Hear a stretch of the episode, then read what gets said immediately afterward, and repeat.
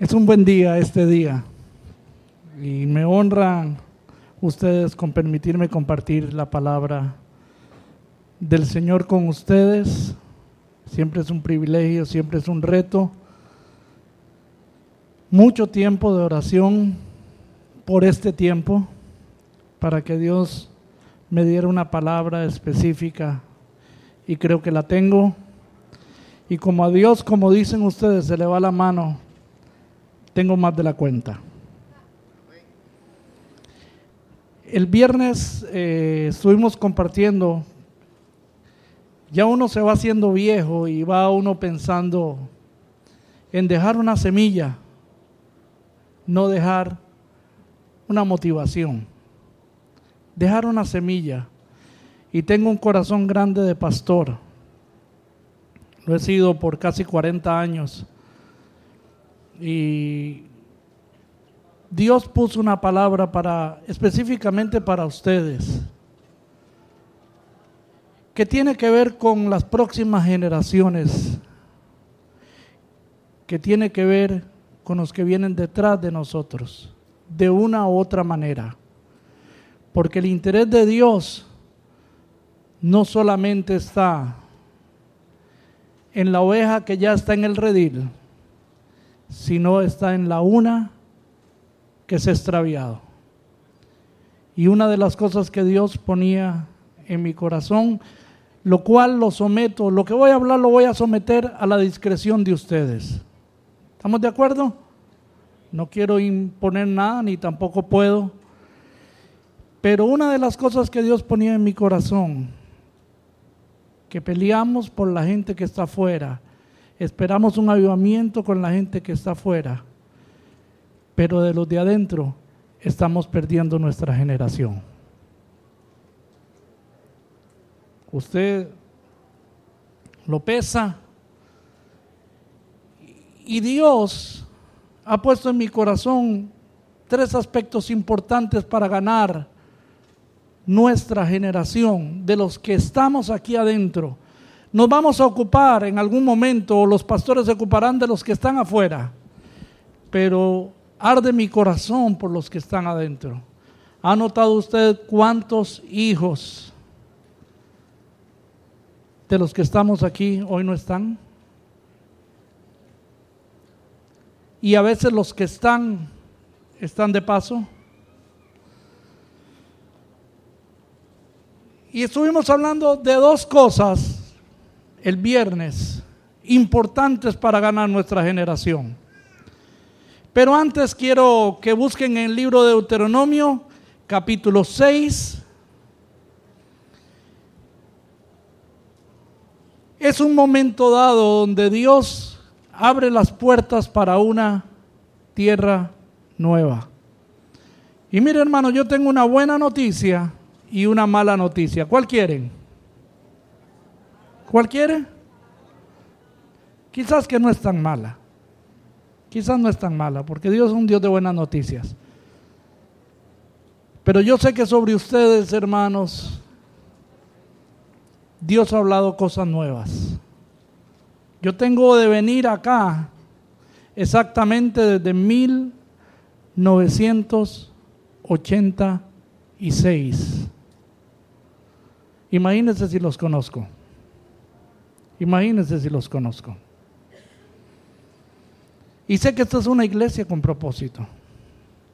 Pero sabe una cosa, hermanos, Dios va a cumplir su propósito dentro de la iglesia a medida de que lo de aquí adentro se ponga alineado con la voluntad de Dios. Pero ese es otro tema y es un criterio muy personal, que no es bíblico, ni tampoco es la voz de Dios infalible. Y en el libro de Deuteronomio capítulo 6 dice la Escritura: estos pues son los mandamientos, estatutos y decretos que Jehová vuestro Dios mandó que os enseñase, para que los pongáis por obra en la tierra, la cual pasáis vosotros para tomarla. Verso 4: Oye Israel, Jehová nuestro Dios, Jehová uno es. Amarás a Jehová con todo tu corazón, con toda tu alma y con todas tus fuerzas. Y estas palabras que yo te mando hoy estarán sobre tu corazón. Y las repetirás a tus hijos y las hablarás de ellas estando en casa, andando por el camino, al acostarte y cuando te levantes. Van a tomar una tierra y el Señor está preocupado porque ellos entren y que vivan vidas de obediencia. Inmediatamente después, hermanos, está la preocupación de Dios de los que vienen detrás de ellos. No solamente ustedes entren, sino pásenle el legado a los hijos de ustedes, a los nietos de ustedes, porque dice la palabra de Dios a los hijos de tus hijos, y yo puedo añadir a los hijos de los hijos de los hijos de los hijos de tus hijos. Y creo, hermanos, que Latinoamérica, después de un gran avivamiento, está perdiendo su próxima generación. Creo que las iglesias están perdiendo sus próximas generaciones y creo que las familias están perdiendo su próxima generación. Cuando desaparezcamos, aquellos que peinan canas, que tienen la dicha de peinar canas, bueno, yo a los lados, ¿quién va a seguir en esta tierra que Dios ha prometido? Y estuvimos hablando de dos cosas importantes que postergarán el evangelio en las próximas generaciones. No voy a alargarme en esto, hermanos, porque estoy muy emocionado por compartirles lo que les traigo. Y hablamos primeramente, hermanos, del poder de la representatividad. Ya ustedes conocen esto bien. Y es ese poder, hermanos, donde representamos delante de Dios a nuestra familia. Hablamos un poquito acerca de Job, que dice la Biblia, hermanos, que los hijos hacían fiesta. Y cada día Job se presentaba delante de Dios con sacrificios, por si acaso sus hijos hubiesen cometido algún pecado, hubiesen ofendido en algún momento a Dios.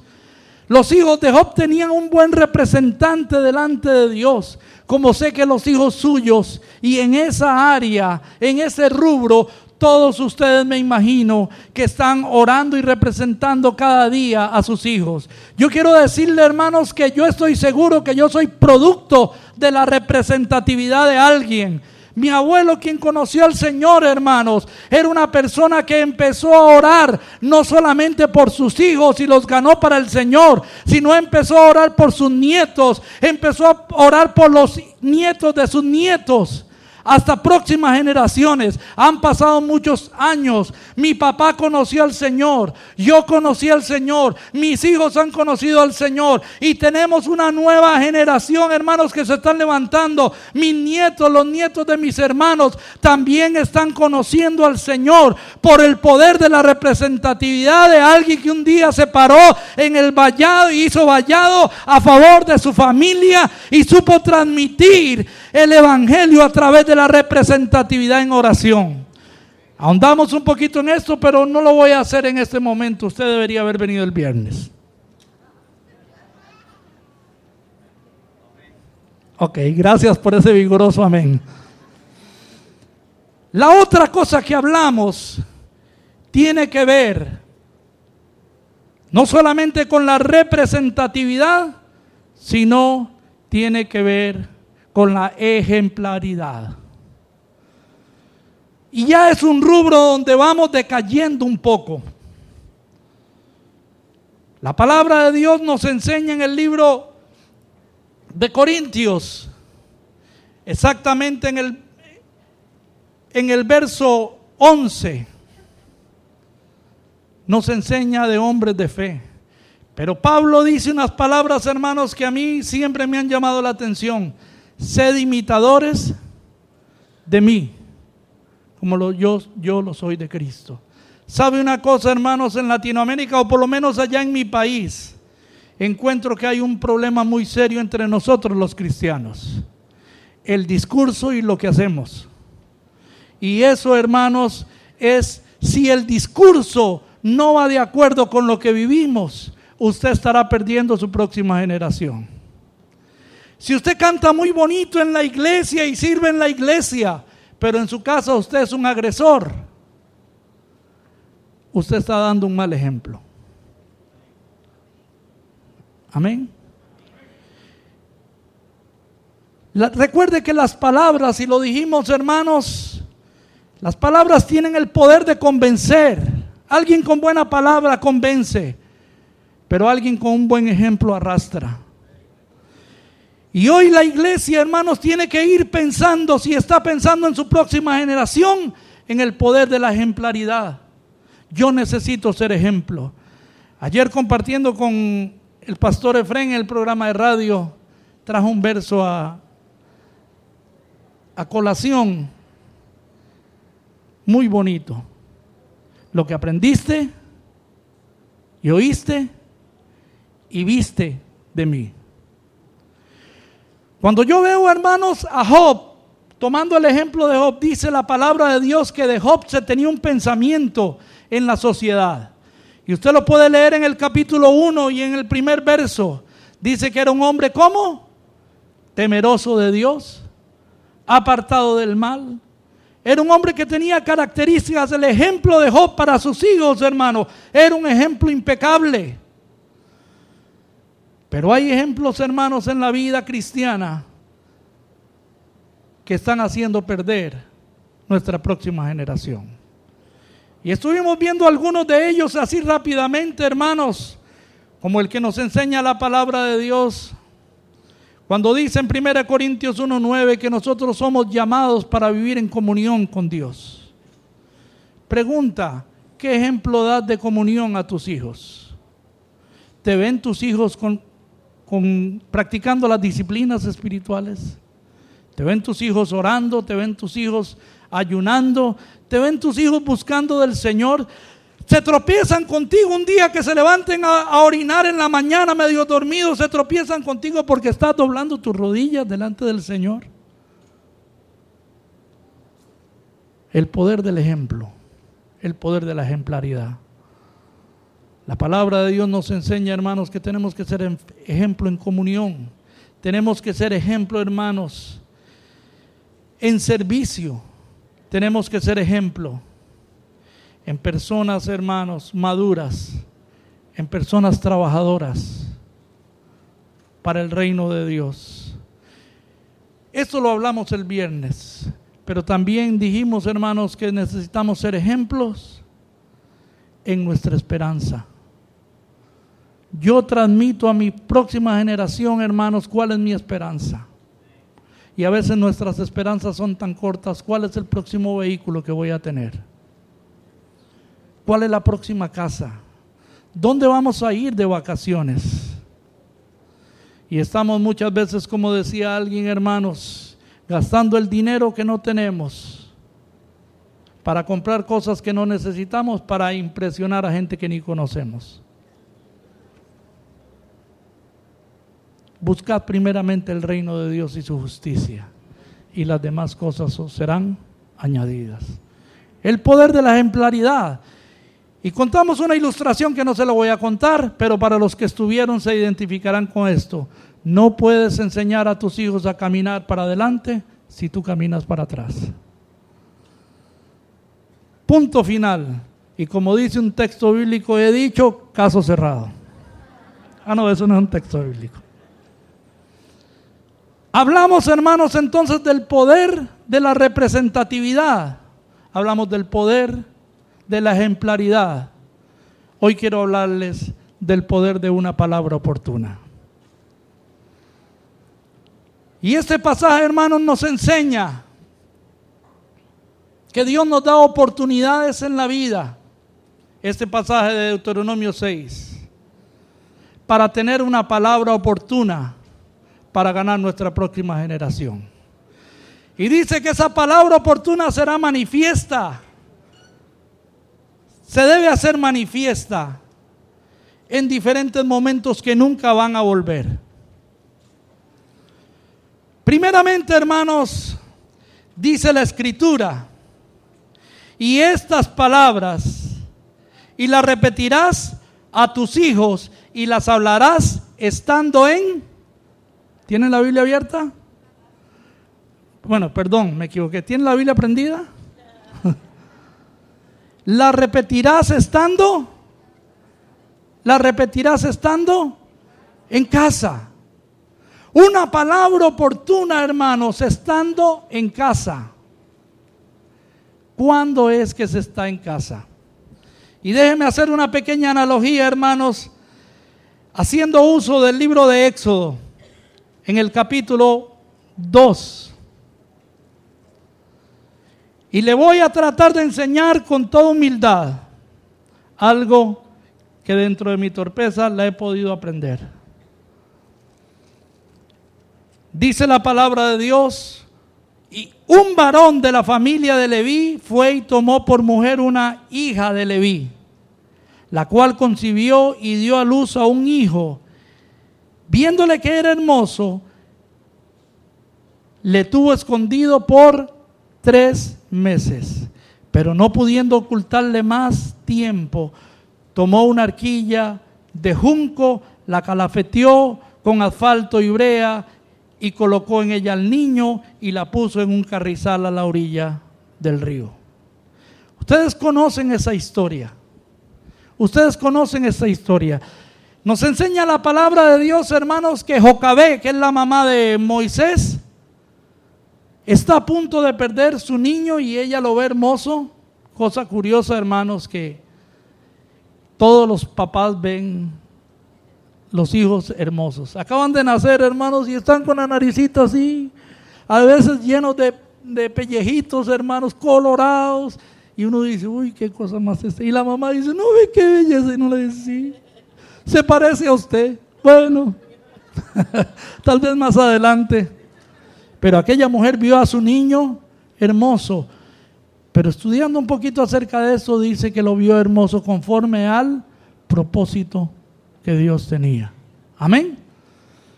Y de un plan, tiene un plan, hermanos, y lo ejecuta.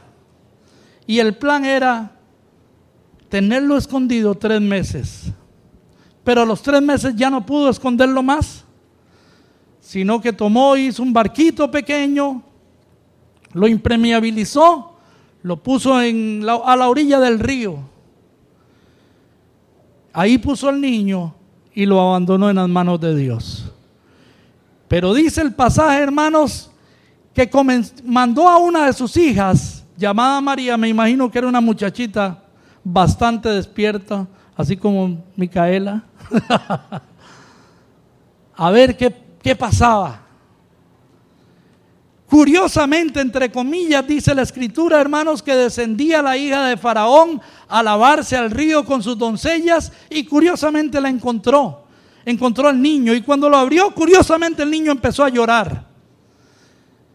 Y ella inmediatamente dijo: de las hijas de los hebreos es este. Pero salió Micaela a escena y le dice: si tú quieres, yo te busco una mujer para que te lo cuide.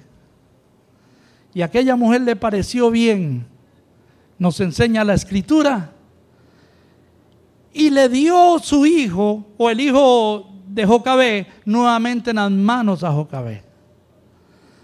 Para mí fue un acto milagroso, hermanos, pero fue un acto de ponerse a trabajar. Había que enseñar a ese hombre o a ese niño hebreo todos los principios y fundamentos de fe. Podríamos decir en esta mañana que aquella mujer no esperó para empezar a meter en la cabeza a aquel niño toda la información de su fe, todos los valores y principios, hermanos, en aquel niño. No sé cuánto tiempo, hermanos, estuvo ese niño, pero sí dice la Biblia, hermanos, que cuando el niño creció, ella lo trajo a la hija de Faraón, el cual lo prohijó y le puso por nombre Moisés, diciendo: porque de las aguas lo saqué. Note algo, hermanos, dice la Biblia que lo devolvió cuando ya era un poco más grande. Amén. Aquella mujer lo adoptó y aquella mujer le puso el nombre que a ella le dio la gana, el nombre que a ella le pareció. Le puso Moisés. Amén. Le puso Moisés. Ahora, la gran pregunta, ¿cómo se llamaba Moisés antes de llamarse Moisés? No sabemos. No piense usted que yo le traigo esta revelación, hermano. Ni por la mente me pasa, hermanos, cómo se llamaba este muchacho antes de que aquella muchacha en la adolescencia o juventud le pusiera Moisés. Pero fue, como dicen por aquí en estos pueblos, tan extraordinario el trabajo que hizo Jocabé con Moisés, que dice la escritura, hermanos, no lo digo yo, más adelante, que un día, inmediatamente el verso 11, en aquellos días sucedió que creció ya Moisés y salió a sus, escúcheme, todos estos elementos, hermanos, usted debe, salió a sus hermanos. Él no decía, yo no soy puertorriqueño, yo soy americano. Yo soy de allá porque yo nací allá en Chicago o nací. No, no, no, hermano. Él tenía una conciencia de que los hebreos eran sus hermanos. Allá lo está formando una cultura. Hay otros dioses. Tiene un nombre puesto allá, hermanos. Pero él tiene sembrado algo en el corazón. Y es que él es de los hebreos. Yo quiero decirle, hermano, si tienes una palabra oportuna para tus hijos cuando están en casa, ellos nunca van a olvidar que también son hebreos. Que alguien diga amén, por favor. Esto me emociona a mí, hermanos. Saber de que yo, si hago mi trabajo estando en casa, hermanos, donde quiera que anden mis hijos, ellos van a saber que todos estos son sus hermanos. Ese es el poder de una palabra oportuna, hermanos. Ese es el poder de una palabra oportuna. Dice la palabra de Dios, y en aquellos días sucedió que crecido ya Moisés, salió a sus hermanos y los vio en sus duras tareas y observó que un egipcio que golpeaba a uno de ellos, a uno de los hebreos, sus hermanos. Entonces miró para todas partes y vio que no parecía nadie, mató al egipcio y lo escondió en la arena. ¿Sabe, hermanos? Yo creo en una palabra oportuna cuando están en casa. Sus hijos no se van a quedar en tu casa. Yo ahora estoy maravillado, hermanos, de tantas de mis hermanas de aquí de la iglesia que están embarazadas. Qué bueno, hermanos, qué bueno. Yo lo sigo por Facebook. Yo soy fanático de Facebook por ustedes. Y mi esposa me dice, hermano, usted tiene más contactos en Puerto Rico que aquí en Costa Rica. Yo sigo a los hermanos, yo sé quién está embarazada, quién. Todo eso lo sé por Facebook, gracias a Dios por Facebook. Pero ¿sabe una cosa, hermanos? Estamos viviendo tiempos donde llega allá en Costa Rica, hermanos, donde el agitamiento no es tanto. Llega una hermana y dice, está hablando con otra y le dice, mira, encontré un lugar donde puedo llevar a mi hijo y a mi hija y lo cuidan hasta las 6 de la tarde. ¡Qué maravilla! Me lo quito de encima hasta las 6 de la tarde. Estás perdiendo un tiempo oportuno, hermanos, y un tiempo maravilloso que nunca va a volver. Y estás entregando tus hijos y tus hijas a que sea la hija, la cultura, los nombres de Faraón quien instruyan a tus hijos. Y recuerde que todo lo que se siembre, eso se segará, hermano. Usted no debe dejar de aprovechar el tiempo oportuno mientras están en casa. Oh, hermanos, yo estuve hablando de algo de esto en la iglesia un día. Y una profesora de la iglesia, una mujer muy brillante, llega y me dice, pastor, necesito que me explique qué es lo que usted está diciendo, que yo no debo trabajar, y quién paga las cuentas, y quién paga las tarjetas, y quién hace esto, y quién hace el otro. Y me dieron ganas de decirle, ¿quién los mandó a ustedes a meterse en tanto enredo? Eso pasa ya, hermanos. Yo no puedo, pastor. Bueno, Pero vas a desacreditar que tus hijos van a crecer sanos y fuertes estando tú en casa. Vas a creer que tus hijos van a estar mejor estando en manos de la hija de Faraón. No quiero comprarme un problema, hermanos. Jocabé, hermanos, tomó un tiempo para dedicarlo a su hijo. Ella no sabía cuánto tiempo iba a tener la posibilidad de tener y de enseñar a Moisés. Pero sabe una cosa, hermanos, el trabajo fue excelente. El trabajo fue excelente porque vemos en el verso 11, hermanos, cómo él visitaba a sus hermanos. Cómo él sabía que ese era su pueblo, que ese era su lugar, que esa era su cultura, que él tenía un nombre en ese lugar, posiblemente un nombre hebreo que su madre le había dado, hermanos, cuando pequeñito. Él sabía que él no era el que estaba viviendo, y lo que estaba viviendo en ese momento no era su destino. Él sabía por la boca de su madre que él era una persona especial de acuerdo al propósito de Dios. Que alguien diga gloria a Dios, hermano. Es necesario en tiempo oportuno, hermanos, enseñar a nuestros hijos para pasar, hermanos, la próxima generación, y para que ustedes y yo podamos entrar a la tierra que Dios ha preparado para nosotros, porque Él no quiere, hermanos, que ni un cabello de nuestra cabeza se quede. Recuerde cuando allá en Egipto, hermanos, querían que se quedaran los niños. Recuerda cuando aquel rey, hermanos, mandó hacer también un pacto con el pueblo de Dios, pidiéndole a los niños a cargo. Yo quiero decirte algo, hermanos, y me puede tachar usted a mí, muchas gracias, me puede tachar de legalista. Nadie va a ver mejor a tus hijos que tú. Nadie les va a enseñar mejor que tú. Escúchame, hermano, lo que te estoy diciendo. El enemigo quiere que se queden en Egipto tus hijos. ¿Me escuchó? Posiblemente hay alguno aquí que diga: yo quisiera que retrocediera el tiempo para hacer las cosas bien y poner una buena cantidad de principios sobre mis hijos, una cantidad de información que cuando ellos tengan que tomar decisiones puedan tomar las decisiones correctas. Veamos un momento Hebreos capítulo 11. Hablando de este mismo Moisés, ya no del poder de la representatividad ni del poder de la ejemplaridad, sino el poder de una palabra oportuna cuando están en casa. Hebreos capítulo 11. Me dicen amén cuando lo tienen, porque yo todavía no lo tengo. Capítulo 11, este pasaje, hermanos, me emociona.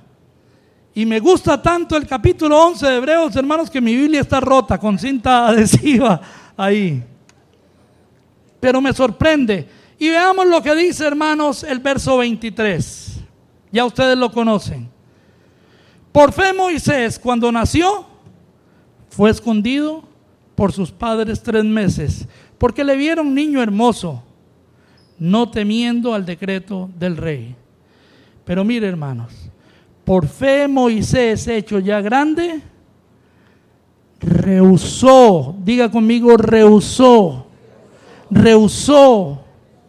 nuevamente llamarse hijo de la hija de Faraón. Tiene que ver con una nomenclatura. No importa, hermanos, lo que el mundo, el nombre que el mundo quiera ponerle a sus hijos, la etiqueta, hermanos. Pero si han tenido una instrucción cuando están en casa a tiempo, hermanos, yo quiero decirle que un día, bendito sea la gloria de Dios en esta mañana, un día tus hijos se encontrarán renunciando al nombre que le puso la hija de Faraón. Un día estarán renunciando al destino que le marcó Egipto. Un día estarán escogiendo cosas mejores, como vamos a ver ahora. Dice que por la fe cuando nació fue escondido, pero por la fe Moisés, hecho ya grande, rehusó llamarse hijo de la hija de Faraón. Escogiendo, rehusar y escoger. Dos palabras claves. dos palabras importantes, sumamente importantes: rehusar y escoger. No como aquel hombre que dijo dos palabras que le van a abrir puertas, abre y cierra. No, dos palabras importantes: rehusar y escoger. No lo haces por él. No lo hizo Jocabé por Moisés, lo hizo Moisés. Un día, teniendo todas las de ganar, teniendo todos los estudios, teniendo toda la preparación, teniendo un nombre reconocido, teniendo, hermanos, fama, teniendo muchas cosas que el mundo les ofrecía, hermanos, un día se paró y dice: este no es mi destino, yo rehúso a este destino, rehúso de este nombre, rehúso de esta cultura, porque no es mi cultura. Pero ahora yo voy a escoger. No sé si ustedes están percibiendo el peso de estas palabras. ¿Y qué escogió? Escogió antes ser maltratado con el pueblo de Dios que gozar de los deleites temporales de la cerveza.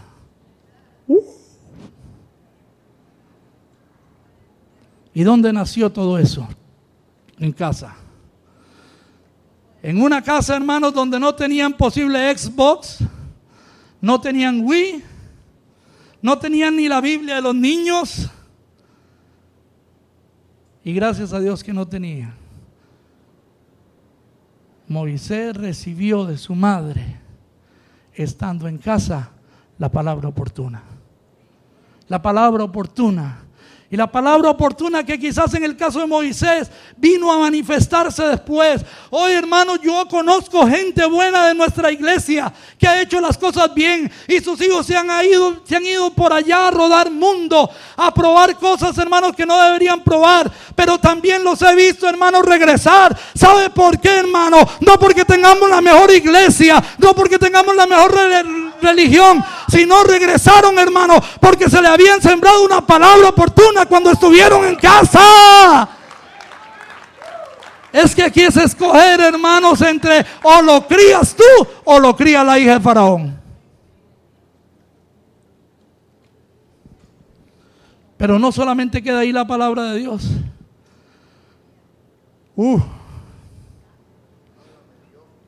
Teniendo por mayores riquezas el vituperio de Cristo. Efrén, de eso ha hablado usted. Moisés fue tan bien instruido que pudo mirar a Cristo cientos de años antes de que Cristo estuviera por aquí. Ya él sabía de Cristo, y no solamente de Cristo, de los sufrimientos. Y dice la Biblia: teniendo por mayores riquezas el vituperio de Cristo que los tesoros de Egipto, porque tenía la mirada puesta en el galardón. Oh, hermanos, yo no sé, para mí esto es una locura. Un muchacho, hermanos, que ni siquiera se aproximaba por poco a la venida de Cristo y sus vituperios, ya lo está escogiendo. Pero no solamente, él sabía que había un gran galardón en esto. ¿Quién le enseñó esto? ¿La Universidad de Egipto? No, hermanos. La hija de Faraón, no. Se lo enseñó su mamá estando en casa. Ay, hermano, cuando yo me emociono, tengo que avanzar. Voy a dar algunas cosas ahí. Moisés alcanza el propósito, hermanos, para lo cual su mamá lo vio. Es que a veces en nuestra mente finita, hermanos, pensamos que los hijos son un azar del destino. Inclusive algunos arropan y abrazan la idea que en la casa tiene que haber una oveja negra. No estoy hablando del color.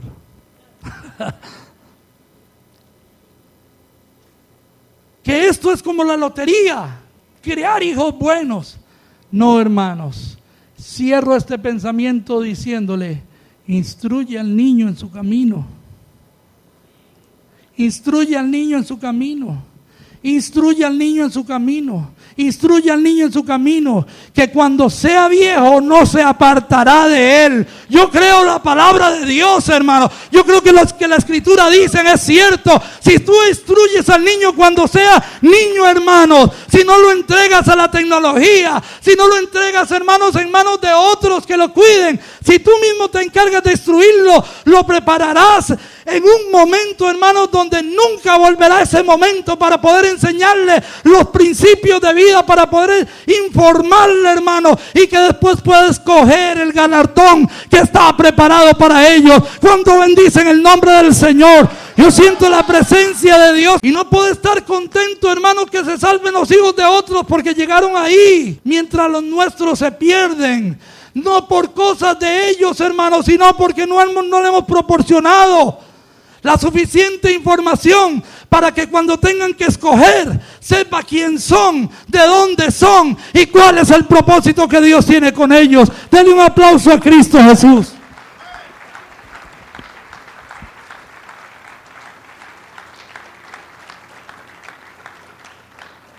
Esta está buena, esta es de a 2 por peso.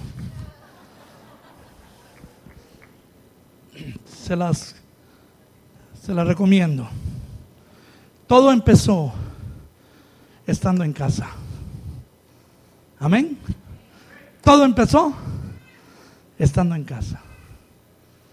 Diga conmigo, todo empezó. Con Moisés todo empezó estando en casa. Pero dice, no solamente que le hablarás estas palabras estando en casa, sino dice que le hablarás estas palabras. ¿Dónde? En el camino. Estando en el camino. Y para mí esto, estando en el camino, hermanos, tienen que ver con principios y valores en un momento determinado de la vida del ser humano. Yo me imagino al joven, al muchacho, adolescente, que quiero decirle, hermanos, desde lo más profundo de mi espíritu, estamos haciendo cosas incorrectas, por lo menos allá. Cuando los jóvenes, los niños entran a la adolescencia y se ponen insoportables, los dejamos que aprendan solos en el camino. Déjeme ir a la Biblia, hermanos, un momento con usted. Génesis capítulo 27. Esta historia, hermanos, ustedes la conocen muy bien, pero a mí también me apasiona mucho. Aconteció que cuando Isaac envejeció, sus ojos se oscurecieron, quedando sin vista, y llamó a Esaú, su hijo mayor, y le dijo, hijo mío, y él respondió, heme aquí. Los versos siguientes, hermanos, lo llama para 2 cosas, para bendecirlo, pero también para que le traiga una comida que a él le gusta. Génesis, les dije, capítulo 27. En el verso 5, y Rebeca estaba oyendo cuando hablaba Isaac a Esaú, su hijo. Y se fue Esaú al campo para buscar la caza que había de traer. Entonces Rebeca habló a Jacob, su hijo, diciendo, he aquí yo he oído a tu padre que hablaba con Esaú, tu hermano, diciendo, tráeme caza, hazme un guisado para que coma y te bendiga en presencia de Jehová antes que yo muera. Ahora pues, hijo mío, obedece a mi voz en lo que te mando. Ve ahora al ganado, etcétera, etcétera, etcétera. Lo enseñó en el camino a ser tramposo. Mira, hermanos, podríamos seguir hablando. Y desde ese, yo no sé qué edad tenía, hermanos, pero sí que estaba en casa a una edad mediana. Amén. Valores y principios mientras están en el camino. Cuando se está en casa, se da información. Cuando se va por el camino, se enseñan valores y principios. ¿Tiene lógica esto, hermanos? ¿Verdad que sí? Es importante, hermanos, para mí este pasaje, porque la vida de Jacob de aquí en adelante innecesariamente se convirtió en una vida turbulenta. Salió, hermanos, porque su hermano lo quería matar por tramposo. Y tramposo, hermanos, me imagino que tenía algunas cosas de tramposo. Pero su mamá le enseñó a tomar atajos en la vida. Y yo quiero decirle, hermanos, que no podemos enseñar a nuestros hijos a tomar atajos. No podemos reírle las gracias, hermanos, cuando ellos vienen y dicen, me copié de un examen, me copié de un compañero. Tenemos que aprender a enseñarles valores, hermanos, y enseñarles principios muy importantes, y eso se aprende en el camino. Escúcheme, hermanos, algo que quiero compartirle de mi corazón. ¿Con quién se va a casar tu hija? Eso se lo enseño hasta en el camino. Tienes que enseñarle, hermanos, que debe esperar el príncipe azul que Dios tiene para ella. Amén. Porque en lugar del príncipe azul puede venir cualquier viejo verde, que no es lo mismo ni se parece. Debes enseñarle, hermanos, a esperar la santidad sexual en el matrimonio mientras está en el camino. Freno, libertad, pero enseñanza sobre todas las cosas. Principios, hermanos. Yo les contaba hace un tiempo a los hermanos, creo que era de intercesión, una historia que se la hago breve, de un muchacho que se casó con una jovencita en un lugar muy pobre,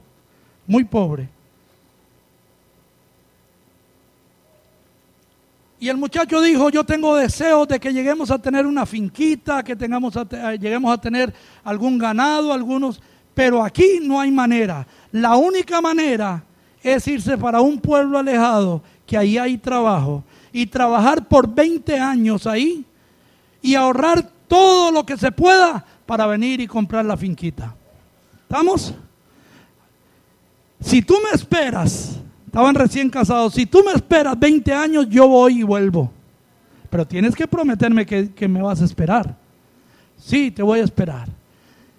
El muchacho se fue y llegó, mire, no sabe dónde hay un trabajo acá. Alguien le dijo, aquella finca, aquella hacienda tiene un hombre muy sabio, muy sabio, que le gusta mucho ayudar y emplea gente. Y él llegó allá y le dijo, mire, yo tengo este proyecto, pero quiero que me guarde todo el dinero que yo gane aquí por estos 20 años de trabajo y me lo dé al final. ¿Me están siguiendo? Me lo dé al final. Trabajó duro, trabajaba extras y trabajaba, hermanos, todo lo que podía. Y resulta ser que cuando llegó, le dijo a aquel jefe sabio, aquel amo sabio, mañana me voy.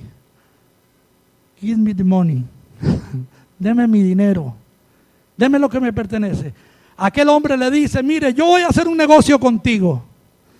Te cambio el dinero de los 20 años por 3 consejos sabios. 3 consejos sabios por los 20 años de trabajo. ¿Qué haría usted? ¿Qué haría usted, Iván? ¿Qué haría usted, Isita? Los 3 consejos. ¡Qué mujer más santa! Iván. Gloria a Dios, hermano. ¿Qué haría usted? Bueno, yo no lo dije, hermano. Christopher, ¿qué escogería usted? Los chavos. Pero si los consejos pueden darte más chavos que los 20 años de trabajo. Y si no, como le decía yo a los nenes de Gladys y Pachito cuando estaban chiquitos, ni lo uno ni lo otro, sino que todo lo contrario. Aquel hombre inmediatamente dice, ¿cómo yo voy a llegar donde mi esposa? Miren, trabajé 20 años y lo único que traigo son 3 consejos. Pero aquel hombre le dijo, mire, no me dé la respuesta ahora, démela mañana, démela mañana. Y aquel hombre no podía dormir, hermano. Es que este hombre es tan sabio, ha amasado toda esta fortuna. Pero ya sí. Yo le hice esta pregunta a uno de mis hijos y el hijo mío le dice, bueno, parta los 20 años en 3 y deme un consejo, a ver si me sirve. Y si son buenos, le compro los otros 2. Pero bueno, era esa lucha y esa lucha y esa lucha. Y al otro día llegó y le dijo al amo, dame los consejos, dame los consejos. Le dice, consejo número 1, nunca tomes atajos en la vida. Consejo número 2, bueno, no me puedo hacer rico con eso. Nunca tomes atajos en la vida. Segundo consejo, no te metas donde no te han llamado.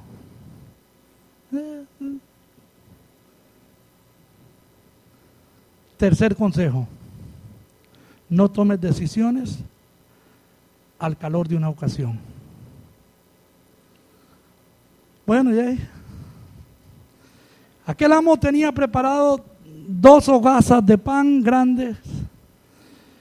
Come estas 2 hogazas de pan, una para que la comas en el camino y otra para que las compartas con tu familia. Aquel hombre cogió las hogazas de pan y comenzó a caminar, caminó un día y llegó a un lugar, hermanos, donde había una bifurcación, una Y, y decía, para tal ciudad, 2 días menos de viaje. Este es un atajo. Y el camino normal. Y él rapidito dice, me voy a economizar 2 días y voy a estar con mi esposa. Me imagino todos los sentimientos de amor que él tenía por llegar allá a la casa.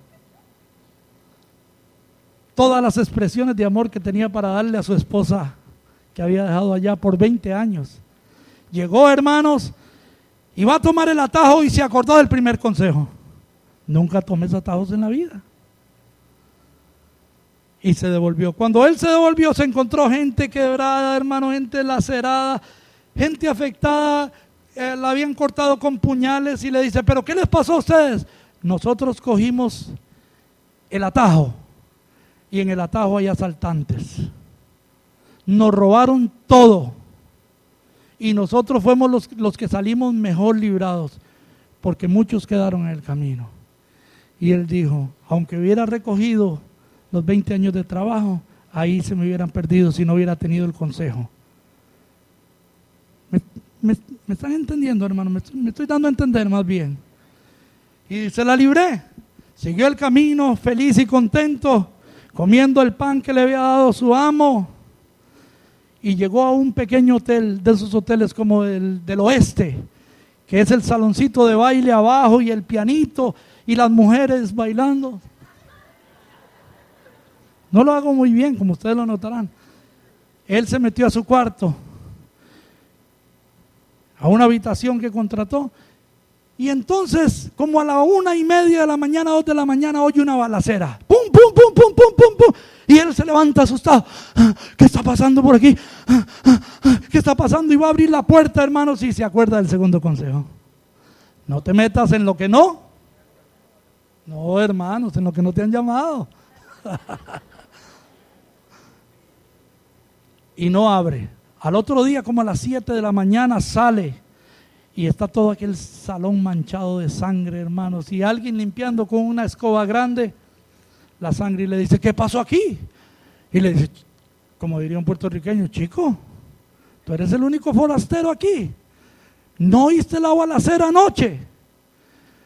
Todos los que estaban aquí murieron y todos los que bajaron de sus habitaciones también murieron. Consejo sabio, no te metas donde no te importa, como dicen ustedes, yo no. Siguió el camino, hermanos, feliz de la vida, y ve su casita prestada a lo lejos, hermanos, con una luz de la vela, y él se va acercando, hermanos, y cuando se va acercando, ve a un hombre acariciando a una mujer su cabello. ¿Tú sabes todo lo que pensó ese hombre? Yo los voy a matar a los dos, Y sabe una cosa, hermanos, ya iba a entrar cuando se acordó del tercer consejo. No tomes decisiones, no tomes decisiones apresuradamente en el calor de una ocasión. Y entonces, hermanos, se tranquilizó un poco. Déjenme contar hasta 10,000. 1, 2, 3, 4, 5. Otra vez hasta 10,000, hasta que se me baje todo esto, porque no debo tomar decisiones al calor de una ocasión. Ya cuando se sintió tranquilo, tocó la puerta y salió su esposa. Y si hubiera sido ella de Estados Unidos, le hubiese dicho, honey. Pero era latina. Mi amor, negro, gordo, como le dijera. Ya de nuevo aquí. Y él por dentro le subían y le bajaban, hermanos, los colores. Y le dice, mira, aquí hay una situación que hay que resolver. Cuando yo venía, vi a alguien a la luz de la vela acariciándote el cabello. Quiero que me expliques, antes de dar media vuelta y volverme a ir, ¿qué pasa? No me pudiste esperar. Y le dice, no, mi amor, cuando te fuiste no tuvimos la oportunidad, pero yo ya estaba embarazada. Y tuviste un nene. El nene ya tiene 19 años y se casó y vive acá con nosotros. A quien viste fue a tu nene acariciando a tu nuera. La libró también. Todavía no le había preguntado, ¿y los 20 años de trabajo? Él rapidito dijo, pues gloria a Dios, aleluya, amén, qué bendición. Por poco el diablo me engaña, a mí no, hermano. Le dice, partamos el pan. Cuando fueron a partir la hogaza de pan, estaba llena de piedras preciosas.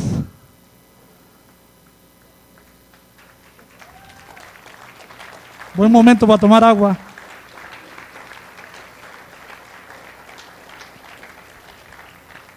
Valores de vida, hermanos, se enseñan por el camino. Amén. Mientras vamos por el camino. Desde cosas, mire, hermanos, yo tengo mi hijo que es bien grande. Cuando le digo que es como así, hermano, no estoy exagerando. Mide como seis, ¿qué, Efrén?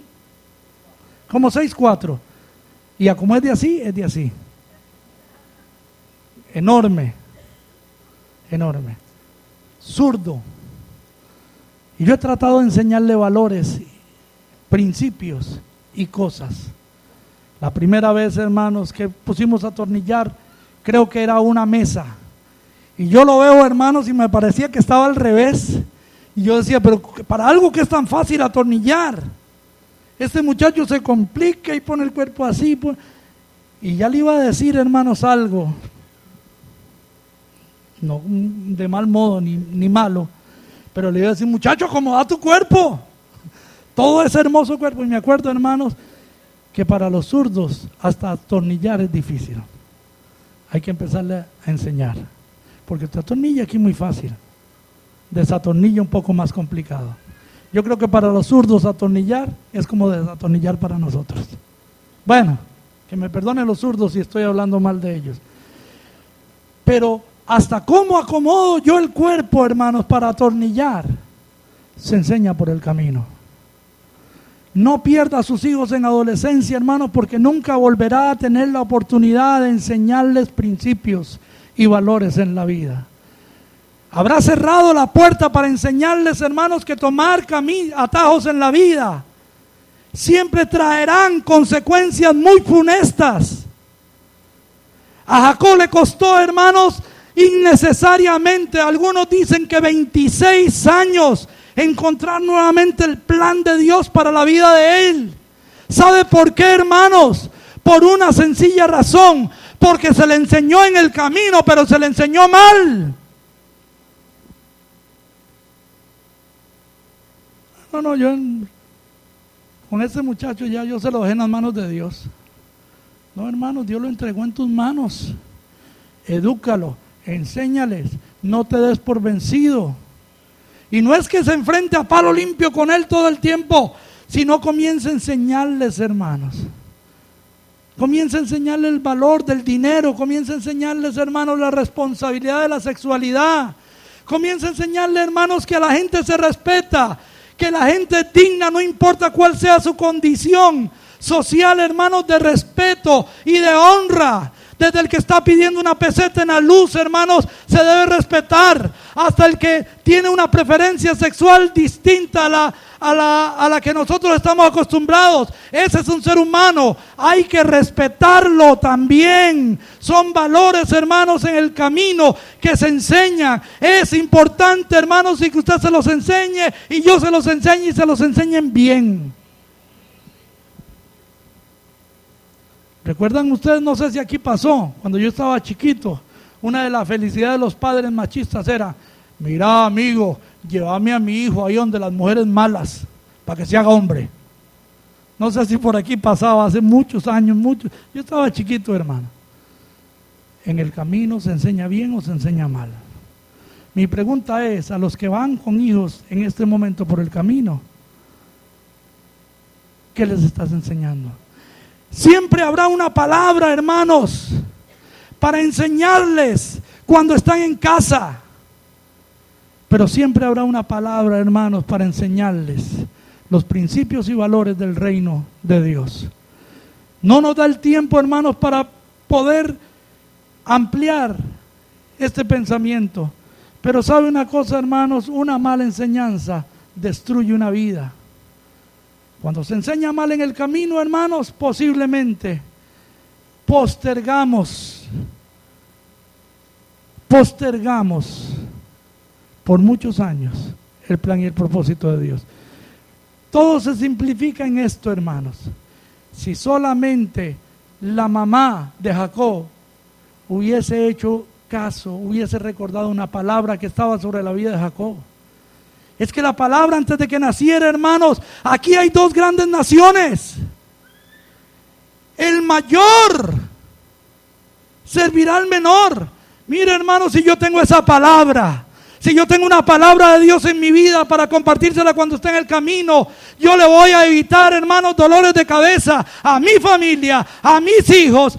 Me voy a evitar dolores de cabeza a mí. Enseñe y eduque, o enseñemos y eduquemos, hermanos, con principios de la palabra de Dios, de acuerdo al propósito de Dios. No voy a quedarme ahí, hermanos, aunque tengo algunas otras cosas que hacer, que decir. Pero dice la Escritura, y mire, hermanos, aquí se me pone muy duro a mí, se me empieza a poner muy duro a mí. Y estas palabras las repetirás estando en casa, por el camino, al acostarse. Yo me imagino, y posiblemente es así, cuando están chiquititos y le ministramos y le damos la palabra a la hora de acostarse. Con Dios me acuesto, con Dios me levanto, ángel de mi buena guarda, mi dulce. Pero sabe una cosa, hermano, yo creo que esto tiene un sentido más profundo. Para mí, hermanos, hay un momento en la vida de la generación que viene cuando se enfrentan a lo desconocido. Maggie, no hay cosa más extraña que quedarse dormido. Pierde uno la posibilidad y se enfrenta uno a lo desconocido, ¿cierto? Los que son un poco más pesimistas, me iré a despertar mañana y si me quedo aquí me da un patatús. Pero nos dormimos y nos enfrentamos a lo desconocido. Iré a tener pesadillas. ¿Qué irá a pasar? ¿Sabe un momento, hermanos? Hay un momento en la vida, y voy a aligerar esto, hermanos, porque sé que el tiempo ya me alcanzó. Hay un momento en la vida, hermanos, cuando nuestros hijos se van a enfrentar a lo desconocido.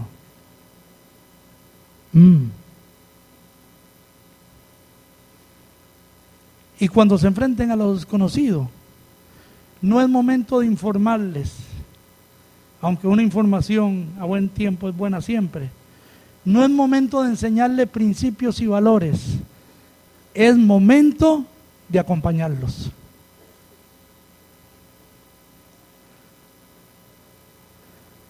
Angelita Rodríguez,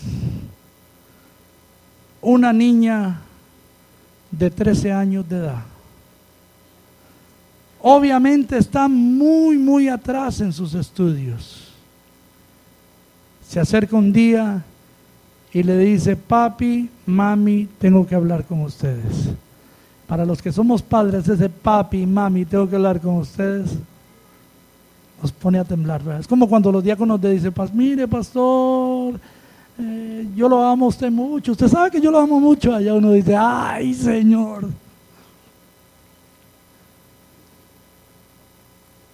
Esta muchachita se acerca y le dice a su papá: estoy embarazada. ¿Qué sabe una niña de 12, 13 años, hermanos, sobre ser madre? ¿Qué sabe sobre ser madre? Nos sentamos y comenzamos a soltar la información. O la agarramos y la golpeamos. O es hora de sentarse y enseñarle valores. ¿Ya para qué? Ahora tenga una palabra de acompañamiento, una palabra oportuna. ¿Escuchó? Una palabra oportuna. Una palabra oportuna, hermanos. Nos vamos a encontrar, hermanos, que en algunos momentos nuestros hijos van a abrir los ojos, van a cerrar los ojos y se van a enfrentar a lo desconocido. Es tiempo de tener una palabra de acompañamiento, de la misericordia de Dios. Es momento de hablarles, hermanos, del plan y el propósito de Dios, que aunque tengas un hijo siendo adolescente, no se ha acabado todo en la vida. La vida continúa. Es momento de hablarles, hermanos, que aunque cometió un error, no necesariamente ese error te va a someter a un yugo de condenación. Y todas las falencias que traiga un embarazo prematuro, todas las necesidades, he aquí mi Dios suplirá todo lo que te falte conforme sus riquezas en gloria. Mamá, ¿qué voy a hacer? Los pampers, ¿qué? Es hora, hermanos, de hablarle de la confianza y de la esperanza que hay en Jesús. Hablarás estas palabras, hermanos, cuando estés en casa, en el camino, al acostarte. Nos encontramos con muchas cosas en la vida donde nuestros hijos abrirán los ojos a algo que nunca conocieron. Pero tú tienes una palabra para ellos. Y no una palabra de psicología. No, vamos a llevar a esta niña donde el psicólogo para que le ayude. Mire, hermano, yo tengo algunos psicólogos en la iglesia y posiblemente, hermanos, no se sienten muy cómodos cuando hablo así. Nada podrá sustituir, hermanos. En la psicología no hay absolutamente nada que pueda sustituir el buen consejo en un momento cuando nuestros hijos cierran los ojos y se enfrentan a lo desconocido. Pero siempre habrá una palabra de Dios para ellos. Siempre Dios nos llevará a una palabra, hermanos, que nos ayudará a levantarle no solamente su autoestima, sino a proyectarlos para el futuro. Aunque ellos se consideran como los que estaban en la cueva de Adulán, se sientan, hermanos, fracasados. Dios los puede hacer con una palabra de Él, hermano. Los valientes de David, ¿cuánto bendicen el nombre del Señor? Denle un aplauso al Señor, hermanos.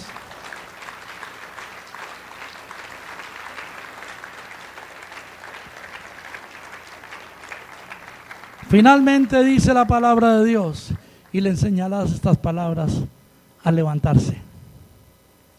Amén. Por el camino, cuando están en casa, infórmales de la palabra de Dios. Cuando vayan por el camino, enséñales principios y valores. Cuando se encuentren a lo desconocido, acompáñalos.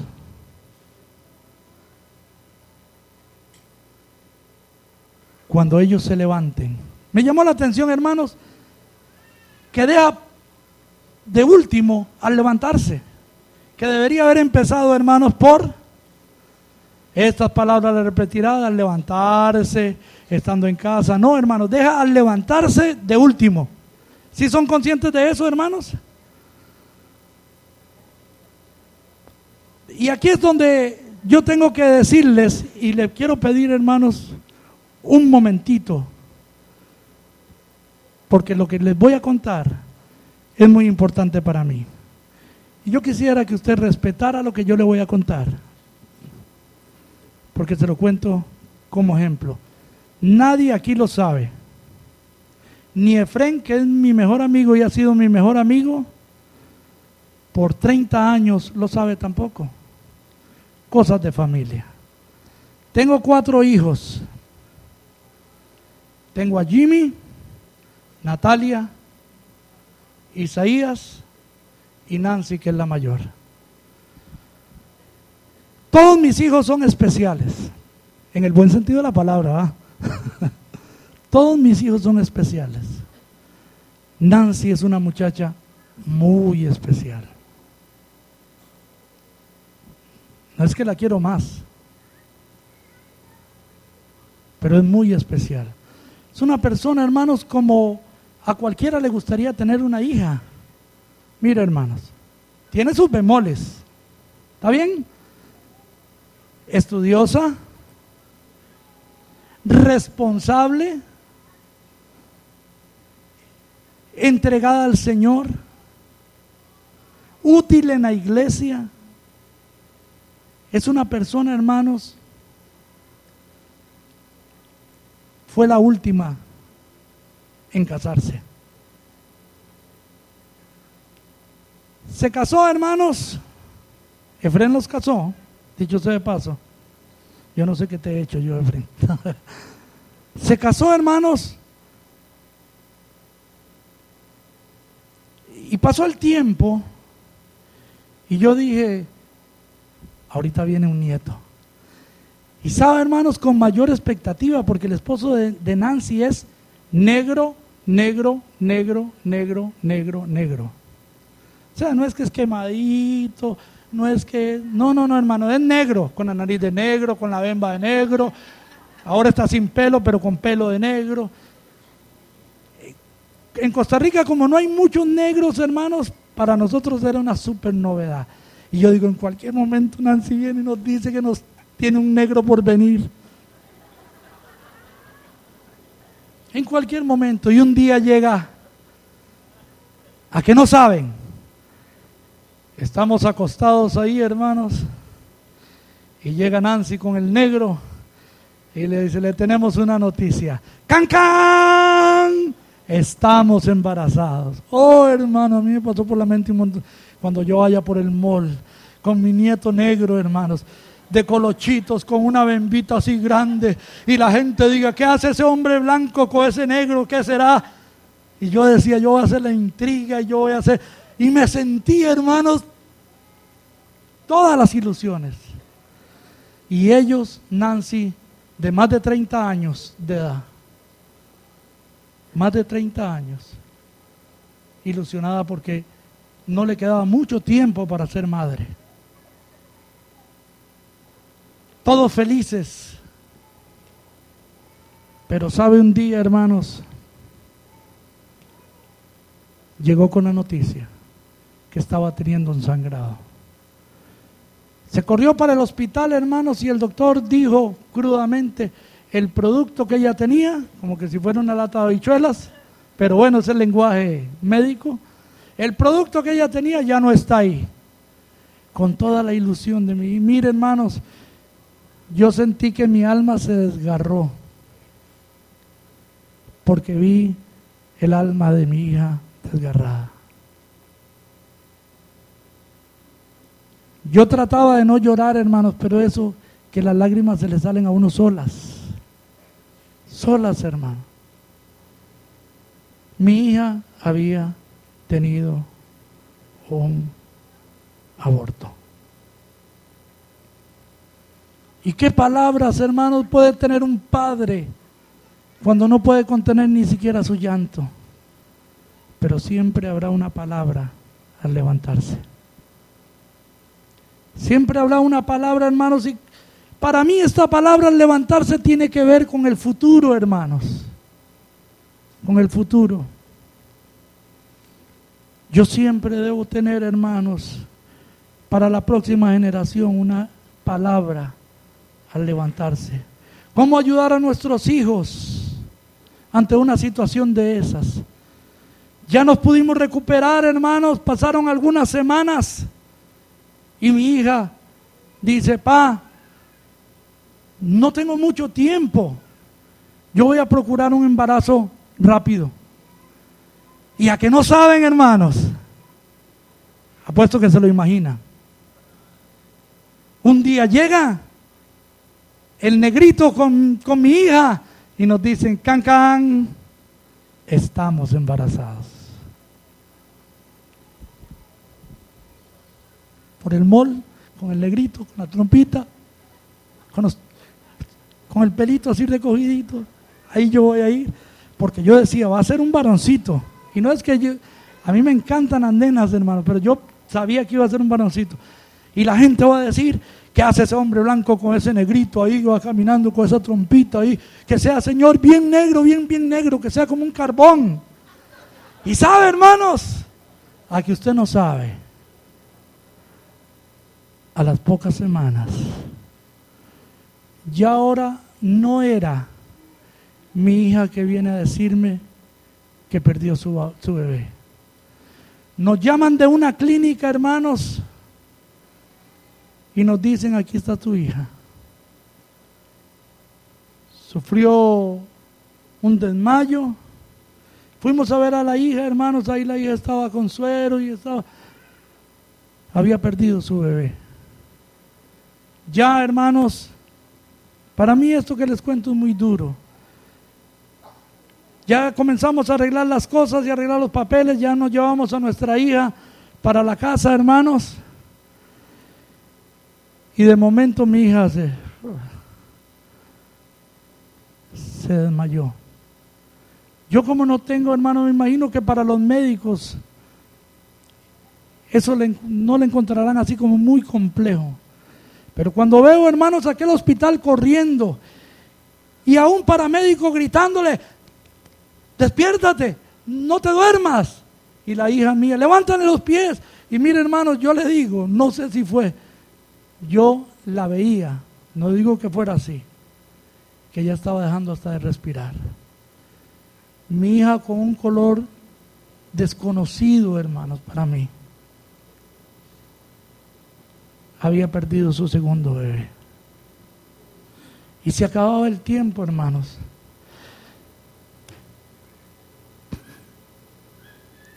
¿Qué palabras yo voy a darle a mi hija? ¿Qué explicación yo le voy a dar a mi hija? Una hija que ha sido excelente como hija, excelente como creyente, hermanos. Pero sabe una cosa, siempre Dios tiene una palabra al levantarse. Una palabra que los proyecte, hermanos. Una palabra que los proyecte. Que los catapulte a su destino, hermanos. Pero no termina ahí, hermano, la historia. Tercer embarazo. Y para no hacerse la larga, tercera pérdida. Ellos deciden ya no volver a intentarlo. Y no se lo conté a mi amigo Efrén, que casi le cuento todo, por la discreción de mi hija, que dentro de sus características ella es muy discreta. Ahí lo sufrí, hermanos. Ahí lo sufrí dentro de mi corazón. Y saber que no tengo una explicación, hermanos, para alguien humana, para decirle: esto, es por lo otro. Pero siempre saldrá una palabra, hermanos, que los proyecte al futuro. Porque no es el momento que decirle: mira, hija, todas las cosas ayudan a bien, es que Dios quiere hacer algo mejor. No, hermanos, eso no es suficiente. Porque mi hija pensará, y cuando quiera hacer algo mejor, me quitará otro hijo.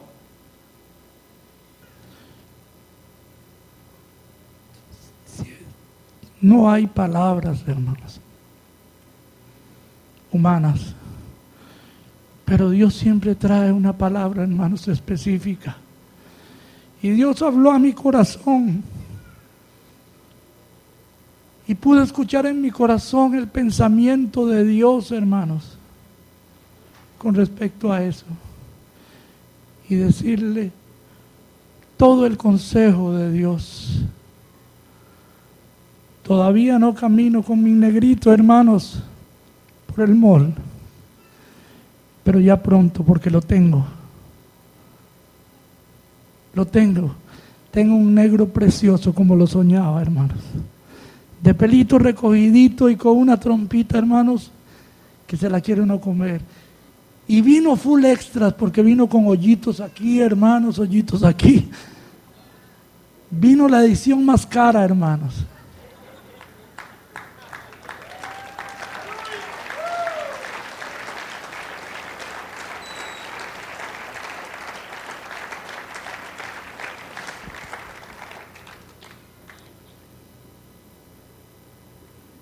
Unas palabras al levantarse. Unas palabras cuando vayan a enfrentar el nuevo día.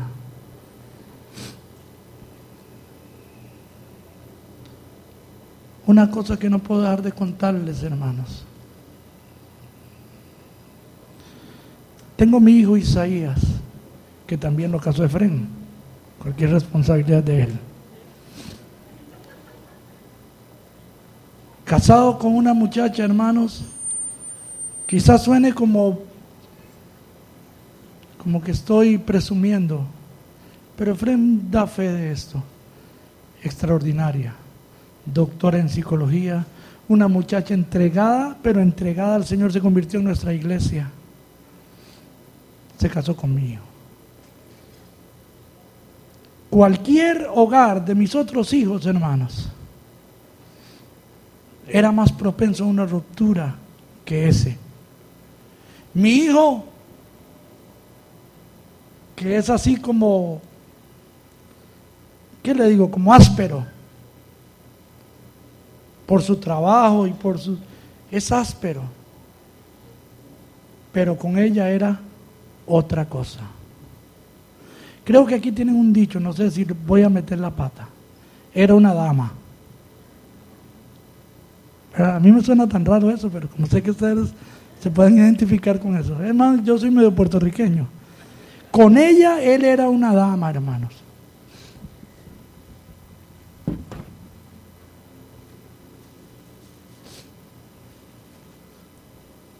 Un día, pareciera como que solo acostados pasamos, pero no, también estábamos acostados. Y llegó él y nos dice: pa, ma, tengo que decirles algo.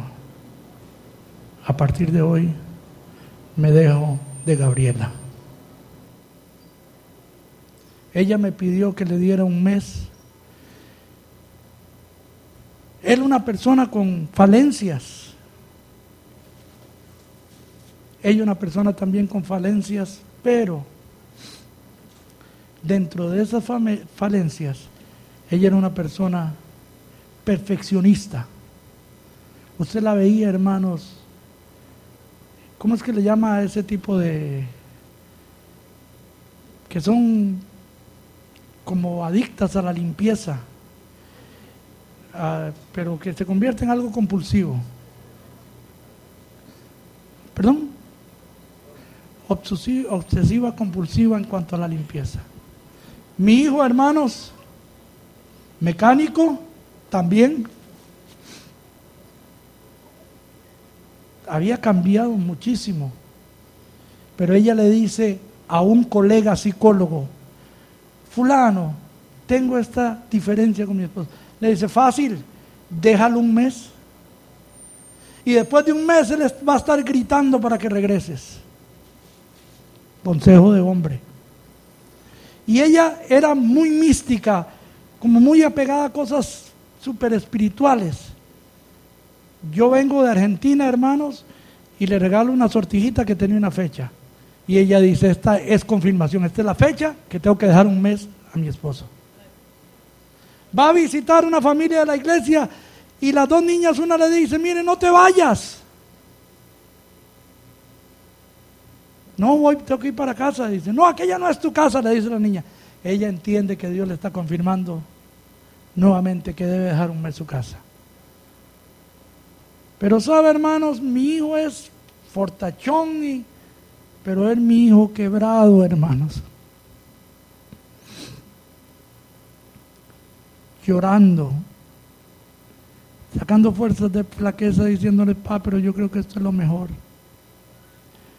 Yo voy a estar bien.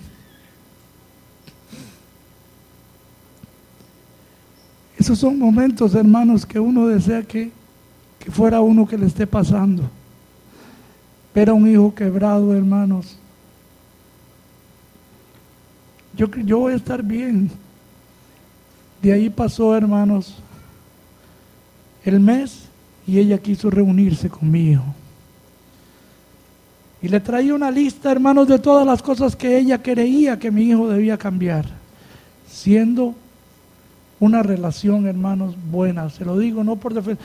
Porque ella es una mujer magnífica, hermanos. Y él es un buen hombre, o era un buen hombre con ella. Y él le dijo, mira, antes de que me leas la lista de tus condiciones, yo quiero decirte algo y después si quieres me la lees.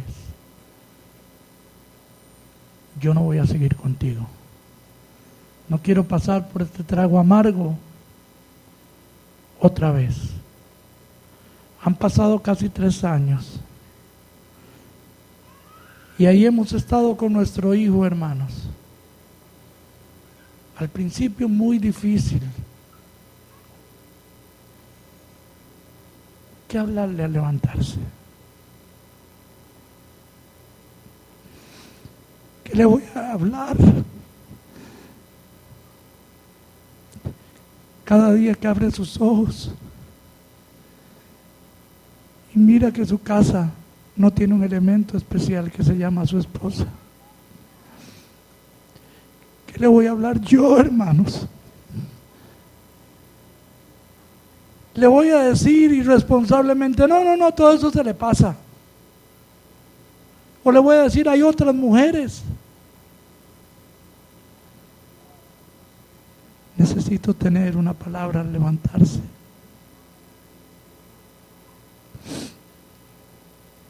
Si queremos tocar la próxima generación, hermanos, tenemos que tener una palabra oportuna. Cuando están en casa, por el camino, al acostarse y al levantarse. Dios me les bendiga, hermanos, muy amables.